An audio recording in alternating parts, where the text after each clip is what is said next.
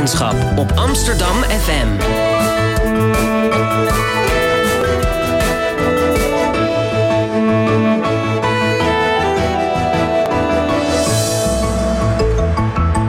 Radio Zwammerdam. Ja, welkom bij een nieuwe aflevering van Radio Zwammerdam, het wetenschapsprogramma van Amsterdam FM. Mijn naam is Henk Ruik van der Werf en ik presenteer deze uitzending live vanuit de OBA. Dit is de eerste uitzending in het dossier Revolutie, waarin we de wereld van de activisten induiken. Het is al een tijdje geleden dat Malieveld vol stond, dat de bakstenen richting de ME vlogen en een eeuwigheid geleden dat de Rara macro's in de fik stak, tegen de apartheid. In de recente verleden hebben we natuurlijk de maagdenhuisbezetting gehad, waar wij ook aanwezig waren met een live uitzending, die kan je ook terugluisteren. Maar verder lijkt het e- activisme enigszins uitgedoofd, of in ieder geval minder aan de oppervlakte. Maar is dat wel zo? Daar gaan we het vandaag over hebben. Activisme toen en nu. Naast me zit onze nieuwe redacteur, vrouwtje Wouter Bok. Waterbok, sorry.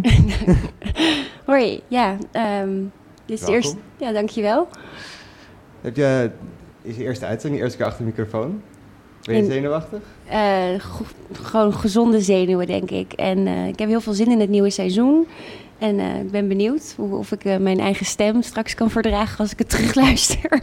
Ja, dat komt volgens mij wel goed. Je bent naast onze redacteur ook publiekshistorica. En ga je daar nog iets mee doen?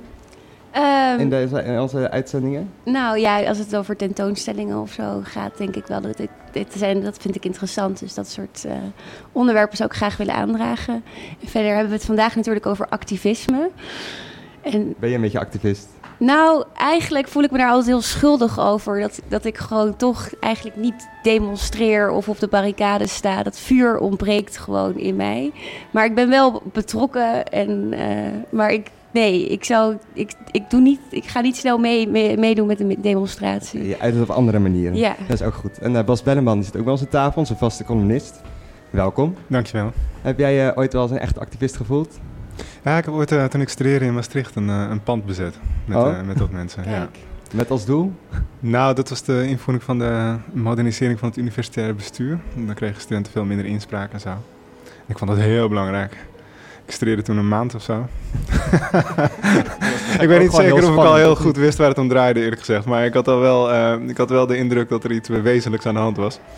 Wat verder helemaal niks haalde, u- uithaalde hoor, ons protest. Maar, eh, Ja, Nee, ja, Geen inspraak? Wat zeg je? Geen inspraak? Of? Nee, nee, ik geloof het niet. Nee, het is gewoon doorgegaan, die hele wetmodernisering van, eh, ja, het heette de MUP. Ja, Nou, wordt nu allemaal weer een beetje teruggedraaid. Het tegengas gegeven. En in deze aflevering nemen we de kraaksbeweging als centrum van het activisme van de tweede helft van eh, de vorige eeuw. Het kraakpand als uitvalbasis tegen onrecht in de wereld. Eh, tegenover mij zit socioloog en ex-kraker Erik Duivenvoorde. Welkom. Dank je. Fijn dat je er bent. En de tweede gast van vandaag is Lonneke van der Velde. Zij is eh, bezig met een eigenlijk nieuw soort vorm van activisme, data-activisme. Welkom. Dankjewel. En je hebt ook vroeger gekraakt, toch? Klopt, ja. Ja? Ik heb een eh, jaar of tien meegelopen. En welk kraakpand heb je gezeten? Eh, via collectief Schijnheilig. Ah, Ja, de, dat is niet één kraakpand geweest, maar dat is een stuk of zes eh, kraakpanden geweest. en die Ja. zijn nu allemaal ontruimd, toch? Die zijn allemaal ontruimd. Momenteel eh huist het collectief in de Vondelbunker. Dat nu is gehuurd. Dat is gehuurd. Ik Online. woon daar niet. Oh. Kan je daar wonen? Nee.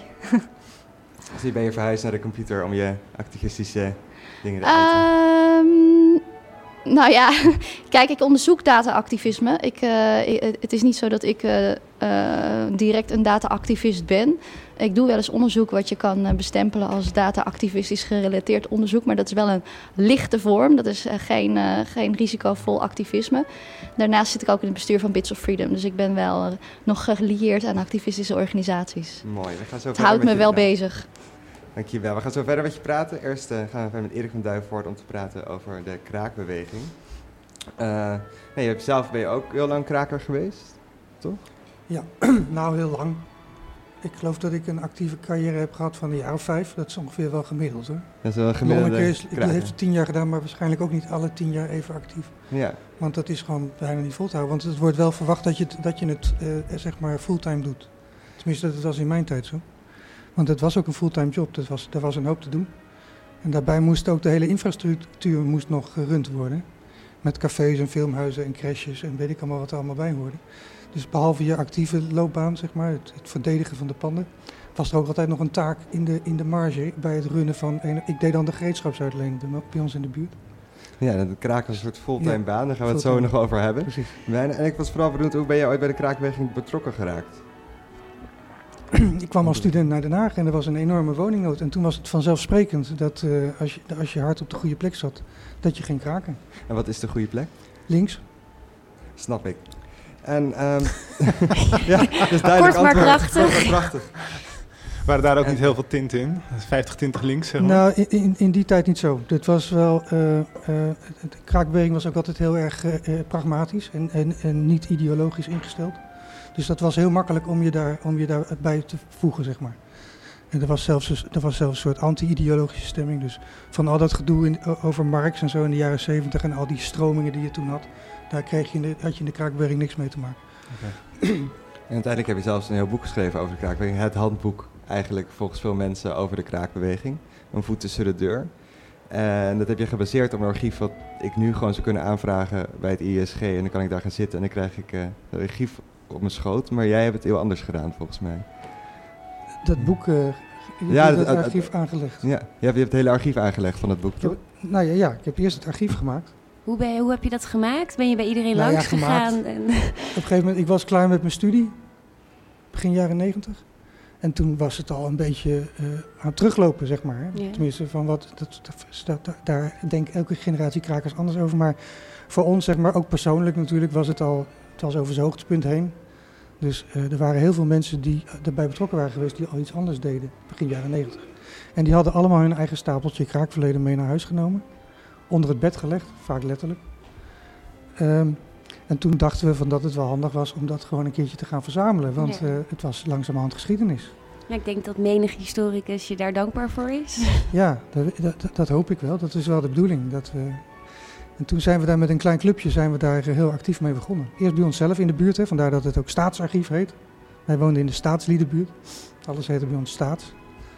En eh, dat is langzaam uitgebreid in steeds grotere cirkels. En ik wil niet zeggen dat we ook in Nederland verzamelen, maar alles wat we uit Nederland kunnen krijgen in het archief, dat, eh, dat verzamelen we ook. Dus er zijn grote overzichten uit Rotterdam en Nijmegen en Groningen en weet ik allemaal wat. Maar je waarschijnlijk echt meters aan archief nu. Me- ja, het is een behoorlijk archief. Ik geloof dat, het, eh, dat het iets van 70, 80 meter papier is. En dan nog allerlei affiches en, en video's en, en geluidsopnames en, en boeken en, en eh, vlaggen en, en maskers en gasmaskers en dat soort zaken. Dat Allemaal verzameld. Ja. Knap weten terug te brengen tot ongeveer 300 pagina's. Het boek ligt hier voor ons. Ehm, ja, ik, eigenlijk, eh, wil, ik wil eigenlijk beginnen met een nummer van Boudewijn de Groot. Als die kan worden ingestart. Woningnood. En ik was eigenlijk vooral benieuwd of jij vindt of dat nummer aansluit bij het begin van de kraakbeweging. Het is wel aardig volgens mij, dat nummer zingt Bou- Boudewijn nog over eh eh, clandestien be- eh, bewonen. Dat was hoe gaan het vroeger heette. Nu horen, denk ja. ik, als het goed is. Ja.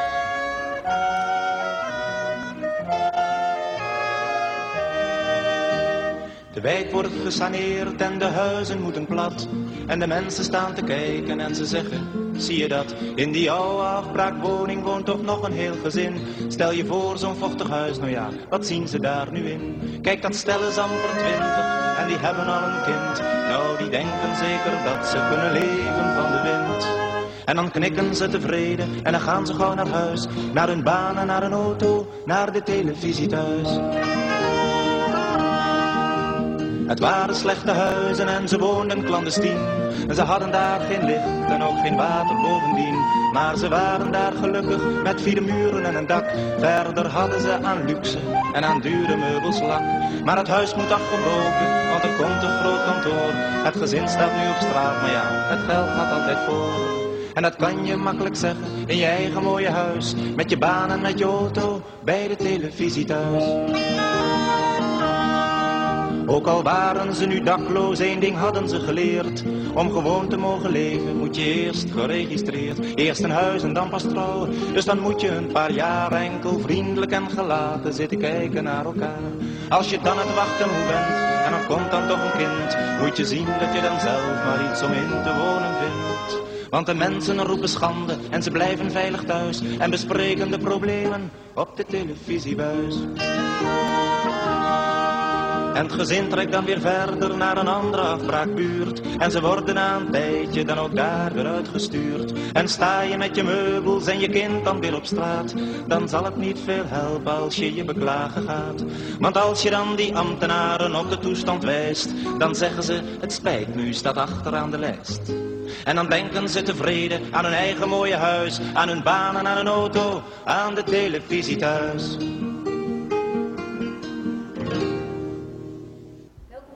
Radio Zwammerdam. Voor wie net invalt, wij zijn aan het praten met Erik van Duivenvoorde over de geschiedenis van de kraakbeweging. En we hebben net Boudewijn de Groot eh, gehoord met het nummer Woningnood. In dit nummer eh, beschrijft hij eigenlijk hoe, jong, hoe een jong gezin dat clandestien woont eh, in een afbraakbuurt naar, van afbraakbuurt naar afbraakbuurt trekt. Is dit exemplarisch voor de eerste generatie krakers? Ehm, zeker, ja. Hij zingt over de, over de mensen op Kattenburg en Oosterburg in de tijd. Ja? Dat was, eh, het is nummer uit 1966. Ja. En toen was dat eh, allemaal gekraakt, hè, omdat het was besloten in de gemeenteraad dat dat gesloopt werd. En eh, dat waren ze toen al langzaam mee bezig. En de leegstaande huizen die werden dan clandestien bezet, hè, want het woord kraken bestond nog niet als zodanig.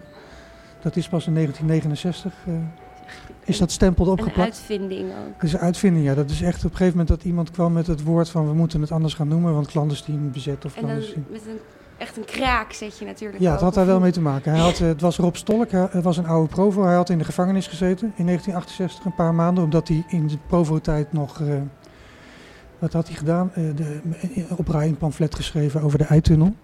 En toen moest hij daar nog voor zitten, geloof zes weken. En toen kwam hij allemaal in contact met inbrekers en zo. Dus toen dacht hij van, nou, dat is een aardig woord om dat erin te houden, dat kraken. En toen is hij in, eh, in februari 69 is hij begonnen met het woningbureau De Kraker. Dus het eerste kraakspreekuur in Amsterdam. En ehm, wat ik eigenlijk ook wel frappant vond, hij zingt dus eigenlijk over jonge gezinnen. Dat is niet het stereotype beeld van een kraker wat ik voor Nee. mij zie. Nee, het Nou, vroeger was het natuurlijk zo dat de alleenstaande bestond nog niet in die tijd. Je, je kon alleen maar voor een huis in aanmerking komen als je getrouwd was. Eh, al- als, en als alleenstaande, als, als je dan een keer aan de beurt kwam, dan, dan moest je geloof ik 30 zijn. Hè? Nee, 1967, Jeetje, 1967. Dus iedereen eh, die huis ging zoeken, die ging trouwen. Want anders kwam je nooit aan een huis. Dus, eh, maar die, en die, de, op Kattenburg zaten natuurlijk wel die alleenstaanden, want dat, dat was natuurlijk zonder regels. Maar dat een gezin moeilijk aan een huis kon komen, dat was toen stereotyp. Over alleenstaanden had je het niet eens. Dit was gewoon onmogelijk bijna. En ik had weer, dat noem je in je boek de eerste generatie. Ja. En daarna is het snel eh, weer veranderd. En wanneer werd, kan je spreken van een echte kraakbeweging? binnen de- Nou, ik denk dat, dat de kabouterbeweging 1970 zeg maar echt flinke stappen heeft gezet. Die hebben, het, eh, die hebben een paar jaar flink eh, aan de poort eh, gerammeld. En toen hebben we daarna de, de hele stadsvernieuwingsbeweging gekregen in de Nieuwmarkt. Die hebben natuurlijk alles bedacht, zeg maar, hoe je de structuren opzet en hoe je zo'n buurt organiseert. En eh, dat het echt over heel Amsterdam verspreid is geraakt, dan heb je het over 77, 78. En dan zie je langzamerhand dat elke buurt apart in Amsterdam een eigen organisatie krijgt. Die was vrij autonoom, vrij zelfstandig. En ik denk op het hoogtepunt, zo 80, 81, waren er 25 verschillende buurten met een eigen organisatie in de stad. Waar je dan heen kon op, naar een kraakspreekuur. En dat, en dat maakt een kraakbeweging een kraakbeweging. Dat er een Nou, soort eigen organisatie is, een soort staat in een staat in zo'n buurt. Ja, dat er wel, dat er wel een, he- een hechte organisatie was die van generatie op generatie kon worden doorgegeven. Dat zeg ik, mensen deden dat niet hun hele leven. Dus het moest, er moest ook iets zijn om door te geven dat je niet steeds weer opnieuw het wiel hoefde uit te vinden. En dat, eh, dat is er toen wel eh, opgezet, zeg maar. En daar heeft, daar heeft ook Lonneke nog zeg maar, gebruik van gemaakt toen zij twintig jaar later in die kraakbeweging kwam. Klopt. Ja. En ehm, ook wel grappig, want het klinkt allemaal wel licht anarchistisch en eh, een soort eh, opstandig allemaal, maar er waren wel degelijk ook codes en gedragsregels binnen die kraakbeweging. Het was, als je daar in die beweging zat, was het niet zo anarchistisch als het lijkt. Want eh, dat kan niet, hè, als je zo'n organisatie hebt. En het was toch vrij groot, hè? Er gingen duizenden mensen deden daar mee. Dan moet je wel intern zeg maar, bepaalde morele codes hebben. En die zijn natuurlijk ook over in de loop van de tijd ontwikkeld. En heel belangrijk in Amsterdam is bijvoorbeeld dat je heel goed mixt met de omgeving. Dus je zit, altijd, je zit allemaal in die oude buurten. Die hadden het al moeilijk genoeg, want die stonden allemaal op de lijst om gesloopt te worden. Dus die konden daar nog niet nog een keertje eh, krakers eh, anarchisten tussen hebben. Dus als je daartussen zat, was, werd je geacht wel goed eh, overweg te kunnen met de buren. En mee te doen met de buurt in het wijkcentrum en allemaal dat soort zaken. en dat deden dus heel veel krakers ook. Eh, en dat had onderling ook consequenties. Hè? Dus eh, er werd dus niet getolereerd bijvoorbeeld dat er drugsdealers zaten. Die werden dus ook ontruimd door krakers zelf. Daar werd de politie buitengelaten. Die werden er zelf door krakers uit huis gezet.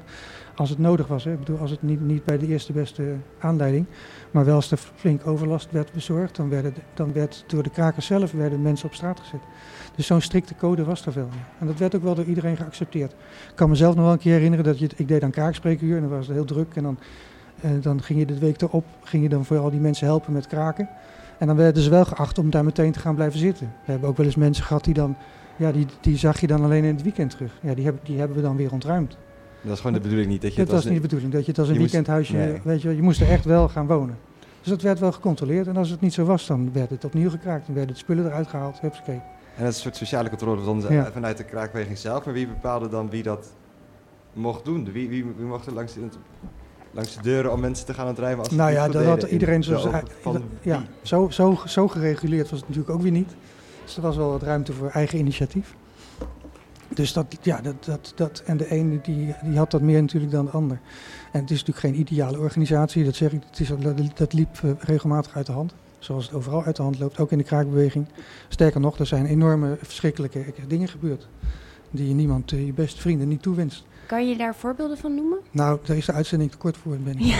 En ik wil ook niet de stemming verpesten, maar ik, ben- ik heb dat ook in een film, hebben we daar ook over Ja. gemaakt. De Stad was van ons, eh, waar we dat, die episode uitgebreid aan de orde hebben gesteld. Maar ja, dat, dat gebeurt dus in een beweging Ja. waar geen vaste eh, regels zijn, patronen, waar mensen op een gegeven moment boven komen drijven. Die, het gaat om macht, het gaat om persoonlijke invloed. Ja, en had je ook dan met dan de staatsliedenbuurt en de Nieuwmarkt... dat er ook een soort onderlinge concurre- verander- ja, concurrentie Ja, dat, of. Ja, verschillen... tussen die buurten wa- wa- was, was een enorm verschil. Ja, De ene buurt was veel radicaler en dat moest ook omdat ze met een hele andere problematiek te maken hadden. En de andere buurt die was, eh, ja, door ervaringen kreeg, kreeg iedereen zijn eigen... eh, Zo een andere problematiek. Het is toch... eh, nou, de ene buurt had bijvoorbeeld te maken met distributieproblematiek van de gemeente. Dus dat je op de kleine arbeidershuisjes zat, die, die, die weet je, de, de appartementen in de oude buurten. En in, het, in de grachtgordel hadden ze bijvoorbeeld te maken met grote speculatiepanden. En in andere, panden, in andere buurten hadden ze met afbraakpanden, dat is weer een andere problematiek. En zo had, en sommige kraakte kantoren. Maar van elke keer is het totaal andere, eh, kom je in een totaal andere wereld terecht. Ook van eigenaren en van gemeentepolitiek. Dus En dat, eh, zorgt het ook voor, in je boek beschrijf je twee stromingen, eigenlijk een politieke en een culturele stroming. Heeft dat daar ook mee te maken met welke positie dat Nou, zat? En wat is het verschil tussen die twee beetje, stromingen? ja, het liep een beetje door elkaar heen natuurlijk. Niet iedereen was fulltime activist.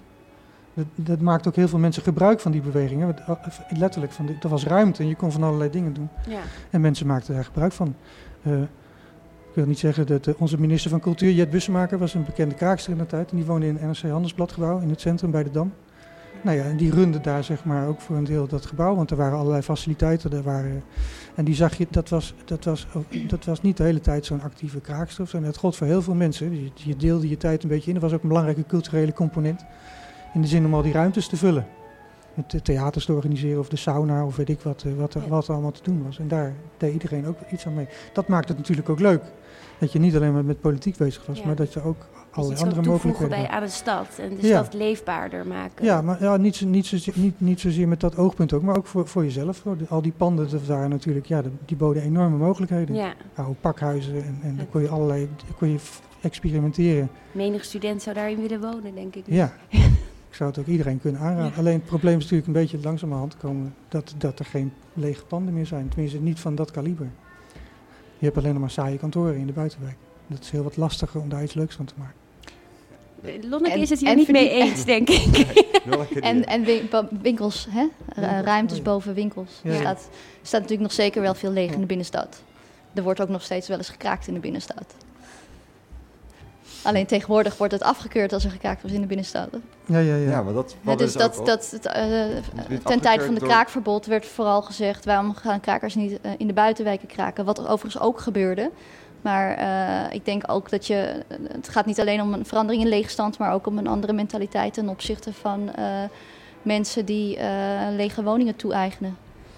Tijdelijk. Snel, de, de Lonneke heeft nu het kraakverbod van 2010. Toen is, eh, hiervoor was kraken dus legaal in de tijd dat jij kraakte. Nou, legaal, dat is, dat is, dat is niet, dat is niet het goede woord. Nee, ook niet. Het, het was het civielrechtelijk probleem, zeg maar. En geen strafrechtelijk probleem. Dat maakt het, zeg maar, juridisch totaal anders. Er was een maas in de wet waardoor het langer, nou, langer civielrechtelijk was het, was het zeg maar, in die zin eh, toegestaan dat, het, eh, dat een eigenaar je er niet zomaar uit kon zetten. Maar dat betekent niet dat, dat er, als je een rechtszaak uh, dat er tegen aangespannen werd, dat je die dan won omdat, je, omdat het legaal was. Zo was het ook niet. Alle krakers zijn uiteindelijk ontruimd, zeg ik, op 90 procent. En heel veel krakers maakten ook gewoon afspraken met een eigenaar ja. over de termijn waarop ze zouden vertrekken. Okay. En jij hebt het nu over, je had het nu over sinds 2010 is een kraak kapot gekomen. Dus toen is eigenlijk die civiel, waar, waar ik tegen wikkeld, maar toen is het moeilijk geworden om te kraken, waardoor nu mensen er veel sneller worden uitgezet. Ja, nu is het strafbaar geworden en er is nog wel een procedure mogelijk. Uh, maar de kans om die procedure te winnen is heel erg klein. En in feite zijn de meeste mensen binnen zes weken eruit. Klopt, ja. Nou, dat is, dat is vrij dramatisch voor de want, kraakbeweging. Want, want niemand krijgt meer de gelegenheid om niet, niet alleen om dat pand te behouden, om daar iets mee te doen, maar ook om verdere dingen uit te bouwen. Ja, maar dat vind ik zo bijzonder. Nu ja. lijkt me dus, zeker als je zo kort maar blijft zitten, zo mogelijk. Ik las in je boek dingen over een kraakcrash, een kraakgereed verhuur, eigen kranten en magazines, een kraakcafé, een kraaksauna, een E EHBA, plaats van EBO. En eigenlijk alles was kraak. Je had eigenlijk een soort van hele samenleving die eigenlijk niet meer uit de kraakwereld hoeft die niet meer weg als je wel kraker was. Als je Nee. wel binnen zit, dan kon je alles doen. Nee, dat klopt. En de, uit, de, de overheid financierde ook nog het geheel met allerlei uitkeringen. Moeten we er wel eerlijkheidshalve bij zeggen. Dat gold niet voor iedereen, maar wel voor een groot gedeelte. Voor studenten ook. Hè. Wij kregen allemaal een beurs, zolang we wilden. Konden studeren zolang we wilden. Dat scheelt natuurlijk ook enorm, als je het vergelijkt met de huidige generatie. Dus in die zin hadden we het niet slecht. En werd dat ook door de buitenwereld min of meer gefaciliteerd. Dat was nu eenmaal de tijd. Dat is langzamerhand successievelijk teruggedraaid. En je ziet met, dit, met dat aandraaien van die duimschroeven... zie je ook, zie je ook wel die kraakbeweging langzamerhand... eh werd dat steeds minder. En tot op het moment 2010... Ik wil niet zeggen dat het het doodsvonnis was, maar het heeft er wel veel weg van. In die zin dat er dus nauwelijks meer gekraakt wordt in het centrum. Of in ieder geval dat het niet mogelijk is meer om in het centrum van Amsterdam langer dan zes weken iets gekraakt te houden. Nou, dat is, wel, voor het, dat is voor het eerst sinds, sinds 40, 50 jaar. Ja, want zo'n alternatieve samenleving kan dat niet meer opbouwen als je Nee. maar zes weken ergens zit. Nee. Ehm, en ik vraag me ook af, toen... Oh, Ja, ik heb een vraag, Erik. Ehm, eh, de recente kraken door de We Are Here groep, hè, de vluchtelingengroep in Amsterdam, die, eh, ik heb begrepen dat die inmiddels hun twintigste kraakpand betrekken. Ja. Vind je dat niet ook heel revolutionair? Nou Nou, ja, als het gaat om het mogelijk maken, hoe, de kraak, hè, hoe het kraken mogelijk, mogelijkheid biedt voor het, het, het, eh, het uitvinden van nieuwe infrastructuren. Eh, is dit dan niet een voorbeeld waarvan je kan zeggen van nou, dat is toch eigenlijk misschien op een kleinere schaal, maar voor een bepaalde doelgroep wel een hele revolutionaire ontwikkeling? nee, dat, dat klopt. Het- maar goed, het is, ook een beetje, het, is ook, het is ook een beetje tragisch natuurlijk, toch? Dat ze van hot naar her worden gesleept. Het is een soort afvalputje, letterlijk, voor iedereen. Dus is gewoon, in die zin is er niet echt een structurele oplossing mogelijk. En worden ze meer of meer gedwongen om in zo'n circuit van het ene pand naar het andere pand te trekken. Want ze kunnen gewoon niet gelegaliseerd worden, dat mag niet. Terwijl ik ook de burgemeester helpt mee zeg maar, om het, bij het vinden van nieuwe kraakpanden. Dus dat heeft ook iets heel tegenstrijdigs. Ja. En dat, dat, zal, en dat zal nog wel een tijdje blijven. Maar dat speelt zich ook Ja. af in de, in de, letterlijk in de marges van de stad, in de ran, hè, op, alle, op alle in de niveaus. buitenwijken, ja. Maar goed, het is waar. Dat, dat, maar die marges, da- daar is het, alleen voor die marges is, is het kraken nog een middel of een, of, een, of een manier van leven. En eigenlijk kies, kies je daar li- liever niet meer voor. En dat is ook omdat, eh en maak meteen een stap heel, heel ver in de toekomst nu. En ik wil eigenlijk nog hebben over de geschiedenis van de kraakbeweging en zo meteen weer terug naar de toekomst. Maar eigenlijk is dat ook eens omdat er minder maatschappelijk draagvlak is voor kraken op dit moment. En toen was het er wel veel meer. Toen in nou, de ik denk, ik denk dat het in Amsterdam nog 70. wel meevalt. Amsterdam is, over, is, is vrij kraakvriendelijk. En tot op het hoogste niveau. Hè. Dat, dat geldt ook voor burgemeester Van der Mhm. Laan. Die, eh, die zet ook geen krakers zomaar meer op straat. Die zal altijd achter de schermen proberen om eh, regelingen te treffen voor de mensen om alternatieve huisvesting te hebben. Dus in die zin denkt hij altijd wel mee. Er zijn verschillende voorbeelden van de afgelopen jaren. Ik denk dat Schijnheilig daar ook, eh, dat is ook een voorbeeld.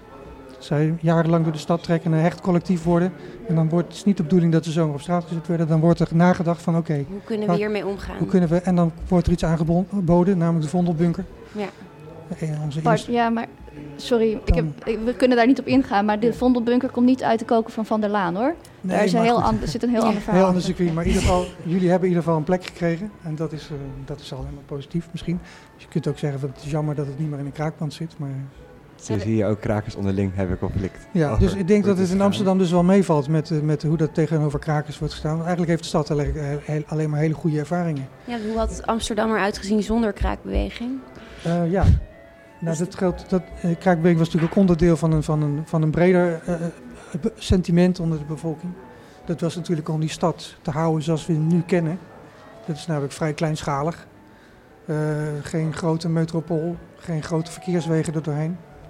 Gemengde buurten, het, de, arbeiderswijken die nog gerenoveerd zijn en die, die niet afgebroken zijn. Nou ja, het zijn allemaal dingen die, we heel, van, die heel vanzelfsprekend zijn in Amsterdam. Uh, die Amsterdam hebben gemaakt van wat het nu is en waarom het nog steeds een hele fijne stad is. Maar die, die natuurlijk nu wel heel erg onder druk staat. Door de druk van buitenaf. De stad is populair, er zijn weer allerlei ja. mensen die er een grote miljoenenstad van willen maken. Ja, de drukte van de stad. Ja, de toeristen die erop afkomen. Hotels nee, komen. Allemaal dat soort... Uh, kraakpanden waren. Ja. ja. Dus uh, misschien dat we weer zo'n nieuwe fase ingaan nu. Van dat, ja. dat, die, dat we weer kijken van ja, waar, waar willen we met Amsterdam naartoe?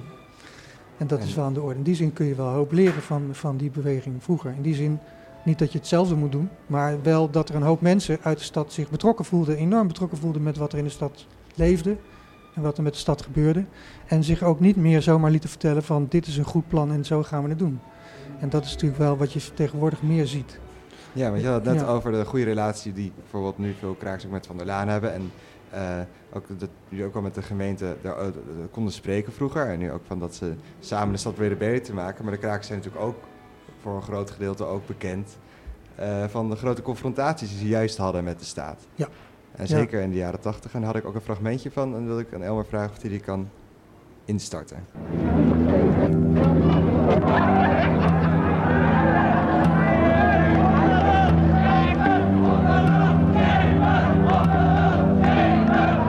Een gegeven moment uh, uh, moesten die hele jonge ME'ers van een, van een of andere agent gaan mappen. En die hadden daar in eerste instantie best wel moeite mee. En nou, toen eenmaal de eerste klap uitgedeeld was... dan is het net alsof ze toch een soort waas voor hun ogen krijgen. En beukten ze er gewoon op los, ook op hoofden. En waar ze iedereen maar te pakken konden krijgen. Dat was ongelooflijk dat was denk ik het moment dat veel mensen, net als ik zelf, uh, toen voor de eerste klappen van de politie kregen. De politie heeft daar zo meedogenloos staan mippen op die mensen. Je zag het bloed gewoon, uh, mensen met dikke ogen en uh, blauwe ogen. En dat was verschrikkelijk. Ik wist dat het ging, ging gebeuren en ik, ik vond het een normale zaak dat bij een confrontatie klappen vallen. En in feite hoort dat er ook bij. Ik stond er met mijn Super 8 camera en toen kwamen ineens bussen aan met ME. Nou, nog nooit gezien. En ik uh, zag ze zo op me afkomen. En uh, die liepen naar die mensen toe en die begonnen meteen te mappen. En ja, ik was verbaasd. Maar ik geloof dat iedereen heel erg verbaasd was. Want de hele meute die daar stond, die had dat ook nog nooit aan de lijve meegemaakt.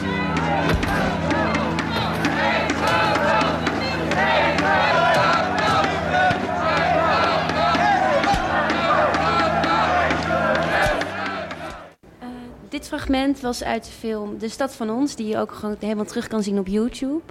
Uh, hoe heeft het zo uit de hand kunnen lopen? En heeft, heeft eigenlijk gewoon niet het vervelende jongetje van de klas het verpest voor heel de groep. Uh, in, in tegendeel natuurlijk. Dat, dat, dat geweld is vrij essentieel. Uh, nou, laat ik zeggen dat verzet is vrij essentieel. als de kraakbewegingen zich keurig aan de wet had gehouden altijd, dan hadden we hier niet aan tafel gezeten. Dus dat je, dat je als kraker bereid bent om de wet te overtreden, dat is eigenlijk een soort conditio sine qua non, hè, zoals dat heet. Je moet bereid zijn om de wet te overtreden, bewust te overtreden. Ja. Dat is vrij essentieel. En, en ook te verdedigen, zeg maar, uh, wat, er, uh, wat er op een gegeven moment. Uh, als, als de politie tegen je zegt van dat mag niet, dan is het juist de bedoeling dat je zegt van dat willen we wel. En dat je, dat je jezelf dus verdedigt. In die zin is zijn die confrontaties, niet het geweld op zich is het doel, maar wel zeg maar de botsing. Want dan laat je zien van oké, en nu, zijn, nu kunnen we laten zien dat we het er niet mee zijn, dat we het anders willen. Niet dat je het ooit gaat winnen van de politie, maar je moet wel in ieder geval moeite doen om dat te proberen. Omdat het om meer gaat zeg maar, dan, dan, dan dat geweld. Het gaat zeg maar, om de wet te veranderen of om, om dingen te veranderen. Dat is de bedoeling van die confrontaties. In die zin was dat essentieel voor de kraakbeweging. En uh, daardoor zitten we hier. Maar zeg toch, maar, toen het geweld alles, toenam, ja. zie je, in, vooral in de jaren tachtig, volgens je boek zie je ook dat de kraakbeweging kleiner wordt. En eigenlijk over het met heen gaat.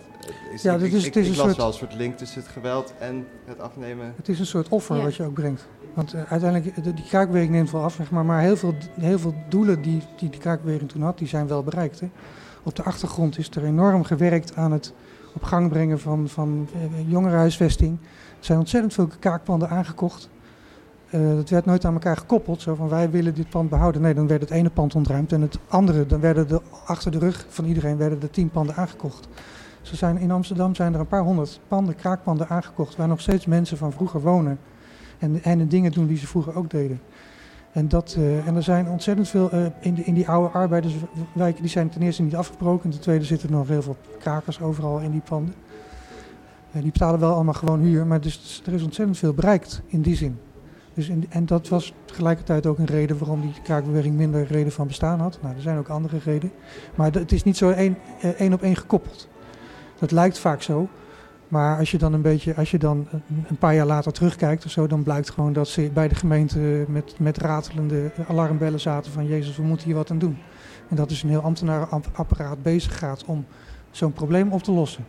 Want het was een probleem, zeg maar. Je kunt je het niet meer voorstellen, maar die krakers waren in staat om de woningnood bovenaan de politieke agenda te zetten. Zoals we het nu hebben over identiteit en cultuur, waar ging het van de week over Zaanse terreur, weet ik allemaal wat. Zo stond vroeger de woningnood zeg maar, bovenaan de politieke agenda. Iedereen had het erover in, het, in, de, in de Tweede Kamer. En dat kwam niet omdat de krakers met een spandoek door de straat liepen en pamfletten uitdeelden, maar omdat ze hier er een zootje van maakten. Ja. Na 50 jaar, hè? want het was al 50 jaar woningnood in Nederland. Ja. En toch lijkt het nu in ons gesprek alsof het kraken die er bestaat. Maar zoals Lonneke, jij, bent, jij hebt wel nog later gekraakt. Ik weet niet wanneer jij begonnen met het kraken. Maar...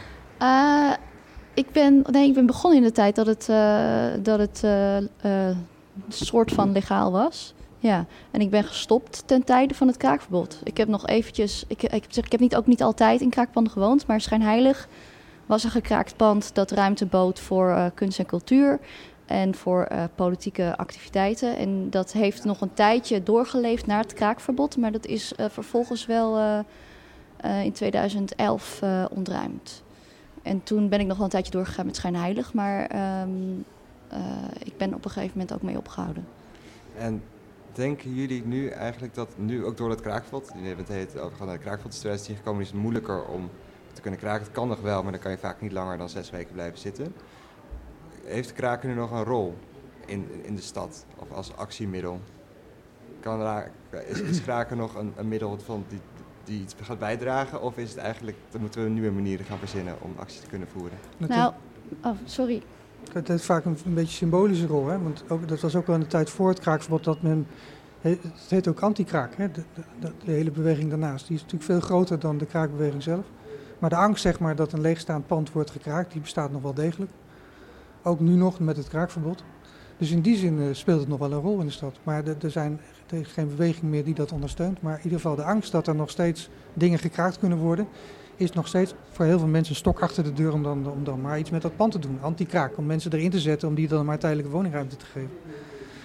Uh, in die zin speelt het nog wel een rol. En ook nog wel in, in het sentiment over de stad, wat je nu ook wel ziet. Uh, en dat komt ook bij heel veel mensen die hebben daarmee te maken gehad. Speelt het nog wel een rol van, Jezus, dit is wel onze stad en we laten die stad niet uit handen nemen. In die zin speelt dat kraaksentiment ook nog wel een belangrijke rol in de traditie over hoe er met Amsterdam wordt omgegaan. En dat raken we ook niet meer kwijt, denk ik. Nou, dat vind ik een mooie conclusie. Bedankt Erik Duivenvoorde. We blijven bang voor het kraken. En uh, de huiseigenaren zijn zo bang voor het kraken dat ze nog steeds uh, zich gedwongen voelen om er rekening mee te houden. En hopelijk blijft dat ook zo en dan gaan ze er ook naar handelen. blijf lekker zitten aan tafel, gaan zo praten met Lonneke van der Velde, postdoc aan de UvA, doet onderzoek naar data-activisme. maar eerst hebben we nog een column van Bas Belleman. Dat is onze vaste columnist. Hij is dichter en cultuurwetenschapper. En uh, wat ga je nu voor ons voorlezen? Ja, het gaat over uh, revolutie hier en ik uh, hou van poëzie. Dus ik kan eigenlijk niet anders dan Lutz Bert gaan voorlezen. Daar, daar wilde ik het even over hebben. Ik draai een kleine revolutie af. Ik draai een kleine mooie revolutie af. Ik ben niet langer van land, ik ben weer van water. Ik draag schuimende koppen op mijn hoofd. Ik draag schietende schimmen in mijn hoofd. Op mijn rug rust een zeemermin, op mijn rug rust de wind. De wind en de zeemermin zingen, de schuimende koppen ruisen, de schietende schimmen vallen.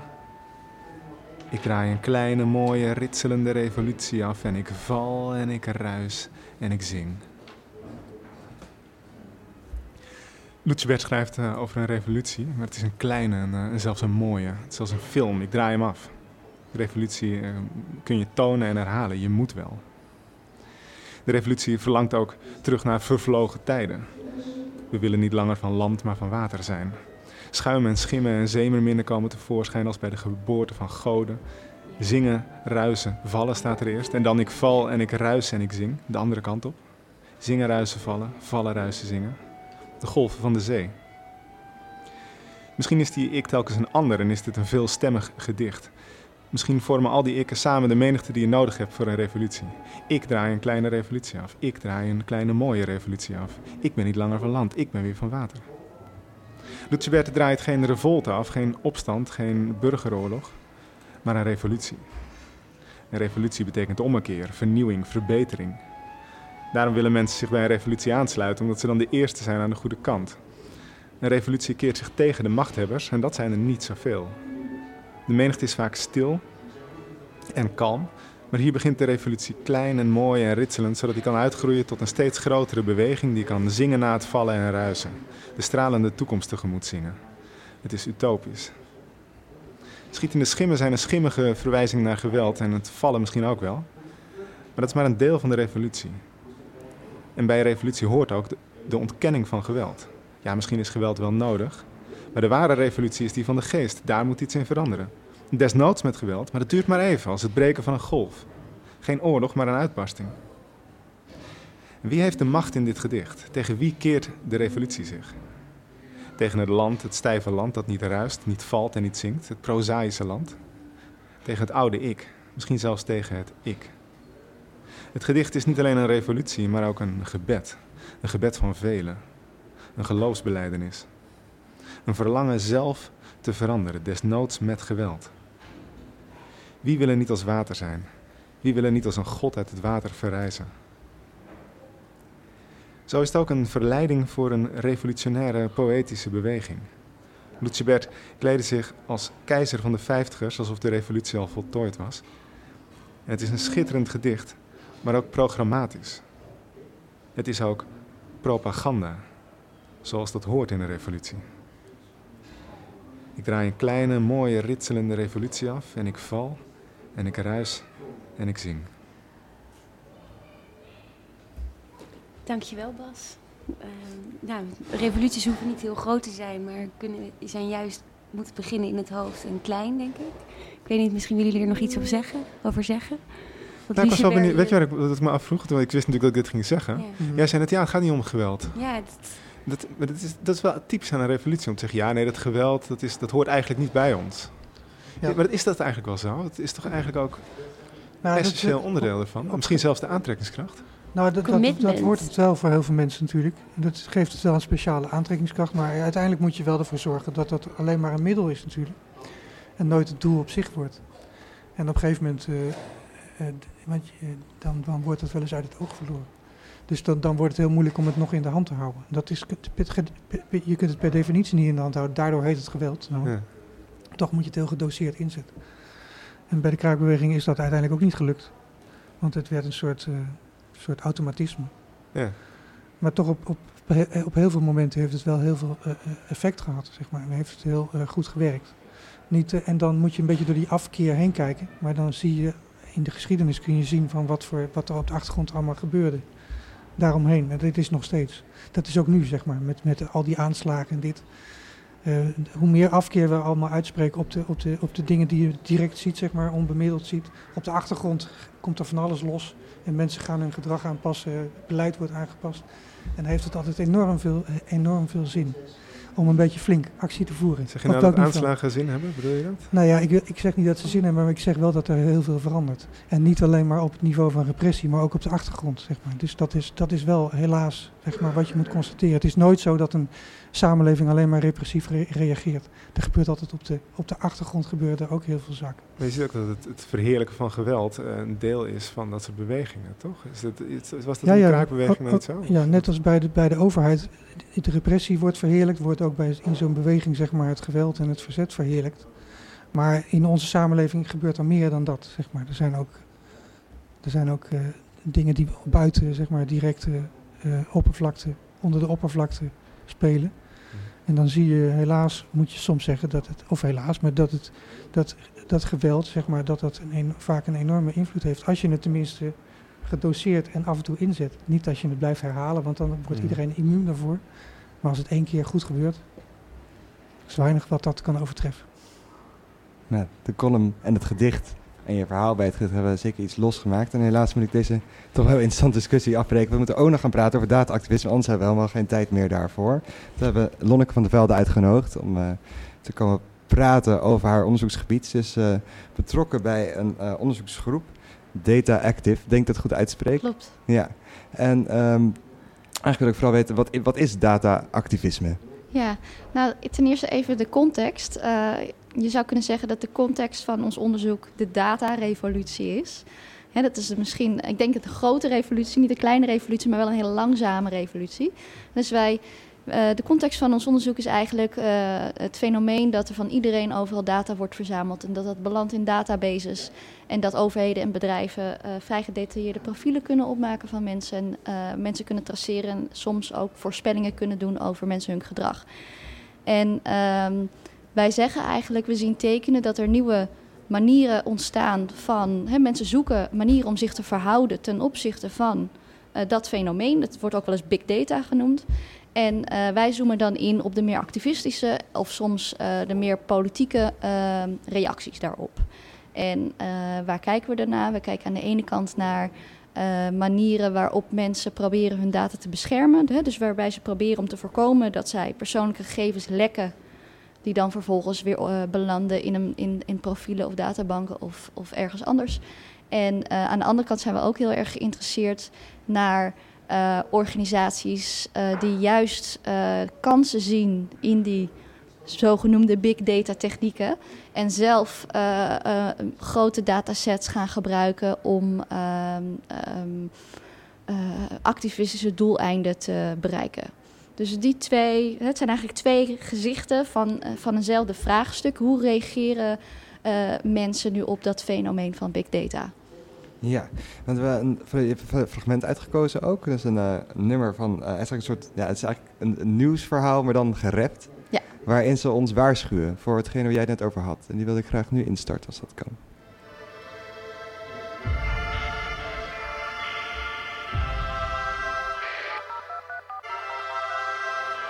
Welcome back, netizens, to this newest edition in Juice Media series of rap news journalism with me, Robert Foster. This evening, we're actively delving in depth to facts which affect all of us who dwell on this internet. And we've got to give a special welcome to all the ladies and agents from the NSA, ASIO, MI5. Glad you're listening in, because today's show is all about surveillance and how it's spreading from the streets into our modems. As we speak, laws are being tacitly written in to implement ways of controlling the expanse of this internet to keep us safe, we're told. But from whom? And will this place ever be the same if these plans go through? To find out, we connect with our first guest to comment on the matter. We're live at the Panopticon with General Baxter. General, son, good to have you back again with us. Explain why the state is spying on us. My fellow Oceanians, as you know, we've always been at war with Eurasia. Or is it East Asia? Either way, it's war and we need division to wage it. But now the proles are connecting online, bypassing these illusory divisions of race, religion, and nationality. Sounds grand to me. It's a catastrophe. Centuries of hard work are being undone, profits are vanishing, and it's due to the internet. It's empowering humanity. We need to get this snafu under control rapidly. How? Behold the latest weapon in the war of terror. Our greatest invention since 9 11. Guaranteed to keep us free and safe forever.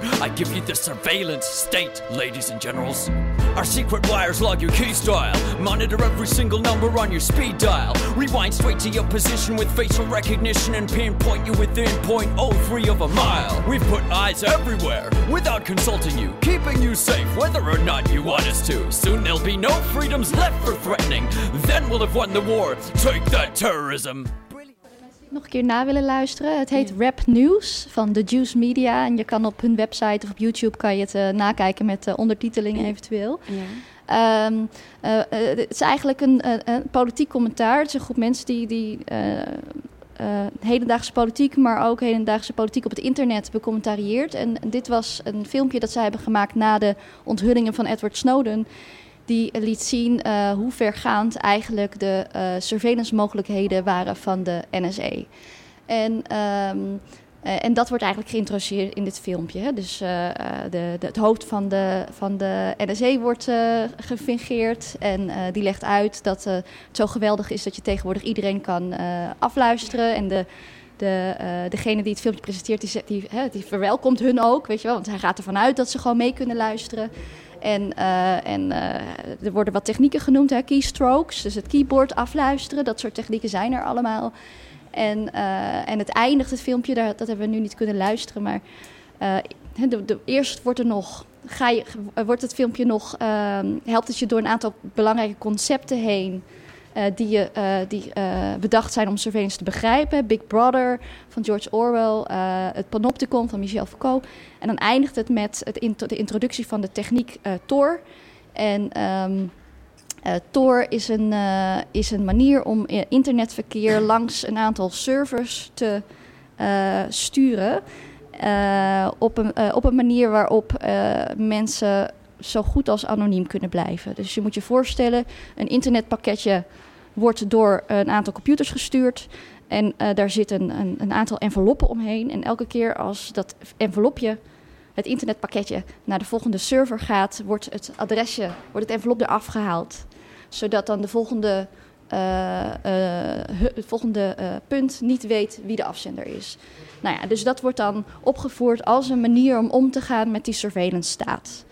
Want er zijn heel veel, van, er zijn heel veel tools bedacht om om te gaan met die surveillance staat en toch een soort je eigen privacybubbel te kunnen creëren. Is het allemaal een vorm van data-activisme dan, of zie ik dat verkeerd?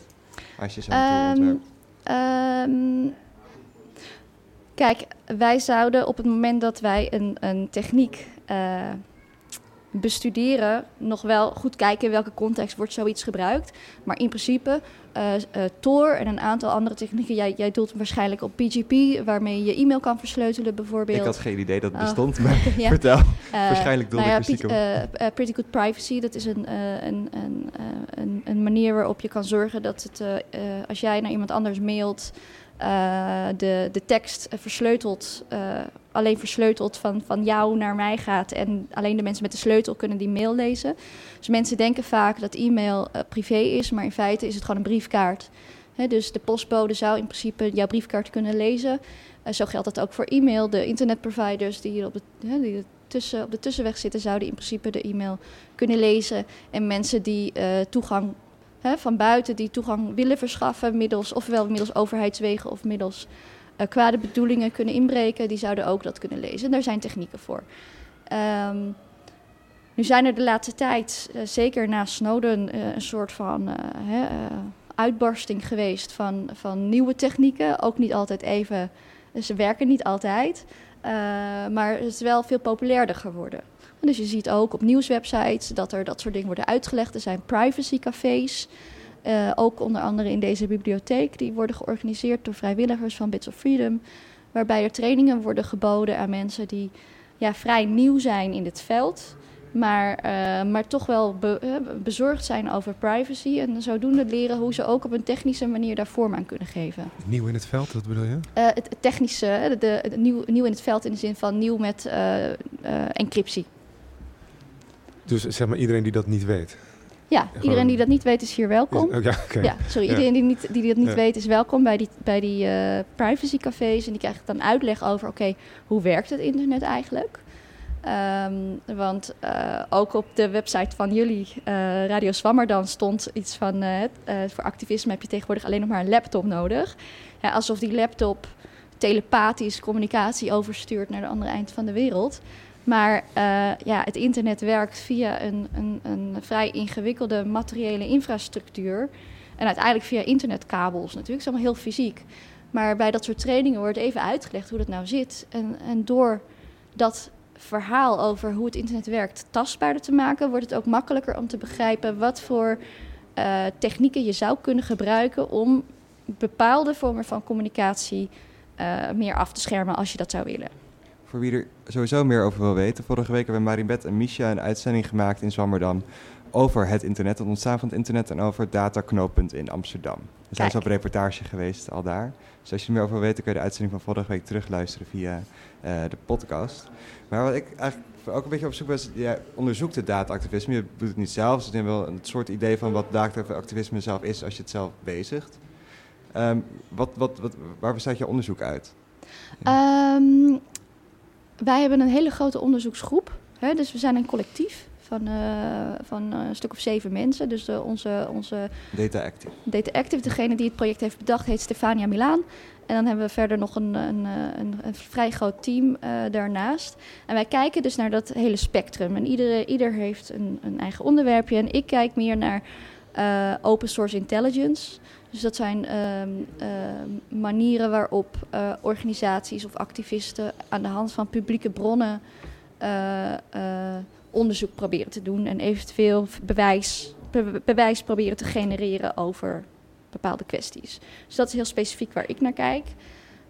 Um, als je het meer bedoelt in algemene zin, hè, dus de, de beschermende reacties heb ik net, hebben we het net al over gehad. De meer proactieve reacties zou je kunnen denken aan bijvoorbeeld een, uh, een club als Wikileaks, die, um, die zeker in het begin van hun uh, ontstaan zei: uh, de overheid heeft, een, heeft heel veel. de, de burger is als het ware transparant geworden voor de overheid. Wij maken de overheid transparant en wij doen het door middel van het lekken van hele grote datasets. En die datasets brengen we samen. En vervolgens kunnen we kijken, gaan we door middel van bepaalde zoekmachines en visualisatiesoftware kijken wat voor kennis we kunnen genereren over, het, over de werking van de staat. En daar, dat is dus een voorbeeld waarvan je zou kunnen zeggen, zij maken gebruik van nieuwe vormen, nieuwe kansen van, uh, van data, van het verzamelen van data, uh, met, een, met een activistisch verhaal. En zij gaan eigenlijk in de tegenaanval. De, de, de, de verhalen als Tor, dat is eigenlijk om je te beschermen tegen de surveillance technologie. Ja. En als je actief data gaat lekken, dan ben je dus eigenlijk in de tegenaanval. Is er een actiegroep als Anonymous, wat denk ik het meest bekend is, omdat het ook veel het nieuws haalt. Ja. Is dat ook een vorm van data-activisten? Uh, op sommige momenten wel. maar dat Anonymous is natuurlijk heel erg ingewikkeld. Uh, een heel ingewikkelde club. Het is een groep hackers. Toch kan je het even uitleggen? Ja. Um, uh, Anonymous is, zijn begonnen um, in een, een, een, forum dat heette 4chan. Wat eigenlijk, ze zijn eigenlijk begonnen als een groep mensen die vooral grappen aan het maken was. En vooral grove grappen aan het maken was in een forum. En op de een of andere manier zijn die op een gegeven moment uh, collectieve, collectief gedrag gaan vertonen. Dus wat zij bijvoorbeeld hebben gedaan, waar Anonymous volgens mij het meest bekend over is, is toen um, uh, PayPal en Mastercard de donaties naar WikiLeaks hebben stopgezet. Uh, toen hebben mensen van Anonymous zijn ze massaal de websites van Mastercard en PayPal gaan platleggen. En dat heette dus toen Operation Payback daar is Anonymous heel erg bekend voor. En op zo'n moment kan je zeggen van ja, dat kan je, hè, dat kan je beschrijven als een vorm van data-activisme. Want het, het reageert op uh, eigenlijk een uh, uh, digitale censuur. Hè, toen, toen de, de, eigenlijk het. het het was in de context van dat Wikileaks werd platgelegd en dat ja. ook de geldstromen naar Wikileaks werden platgelegd. En daar was dat een Ze tegen. wilden het systeem eigenlijk een beetje aanpakken. Of, ja. Klopt. Tegelijkertijd heeft Anonymous ook uh, andere dingen. Hè, doet Anonymous ook andere dingen uh, waarvan, je, waarvan het niet altijd misschien een data-activisme wordt ho hoeven genoemd. Dus het ligt er heel erg aan.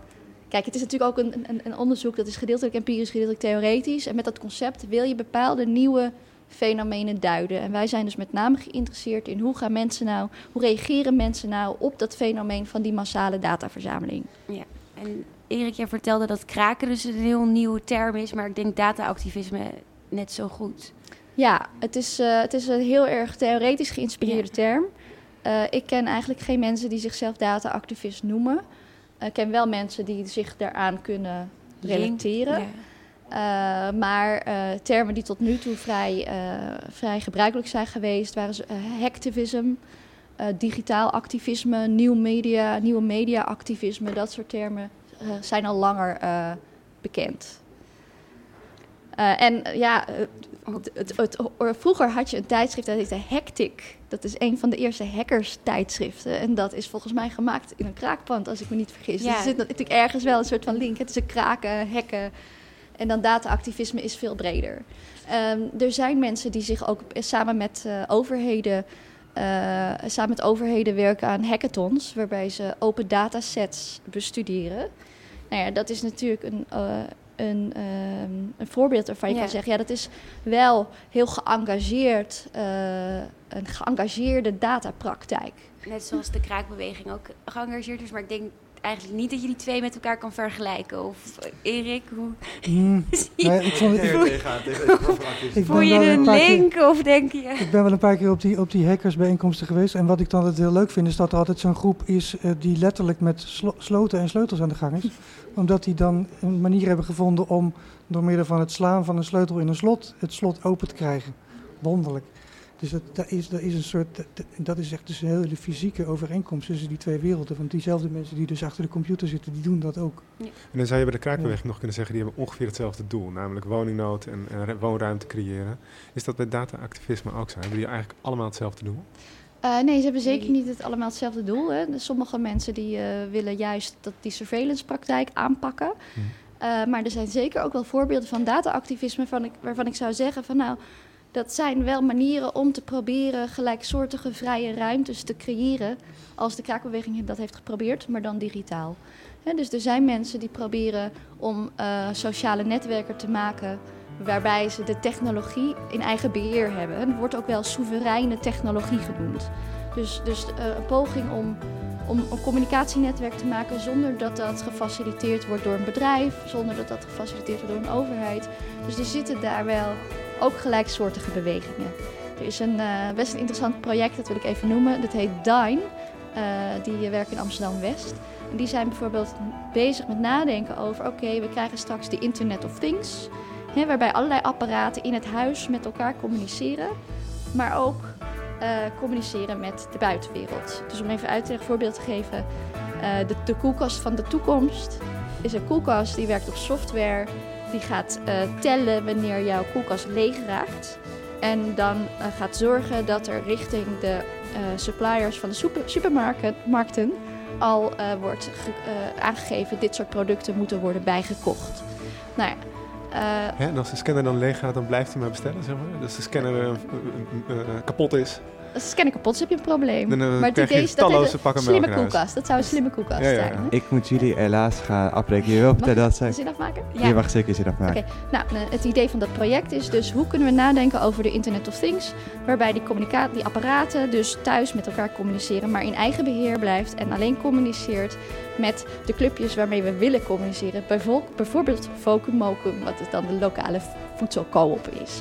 Nou, ik vind dat komen we toch eigenlijk... Ik, ik had niet verwacht, maar we toch weer rond. Want zowel de data-activisten als de kraaks proberen een autonome ruimte te krijgen.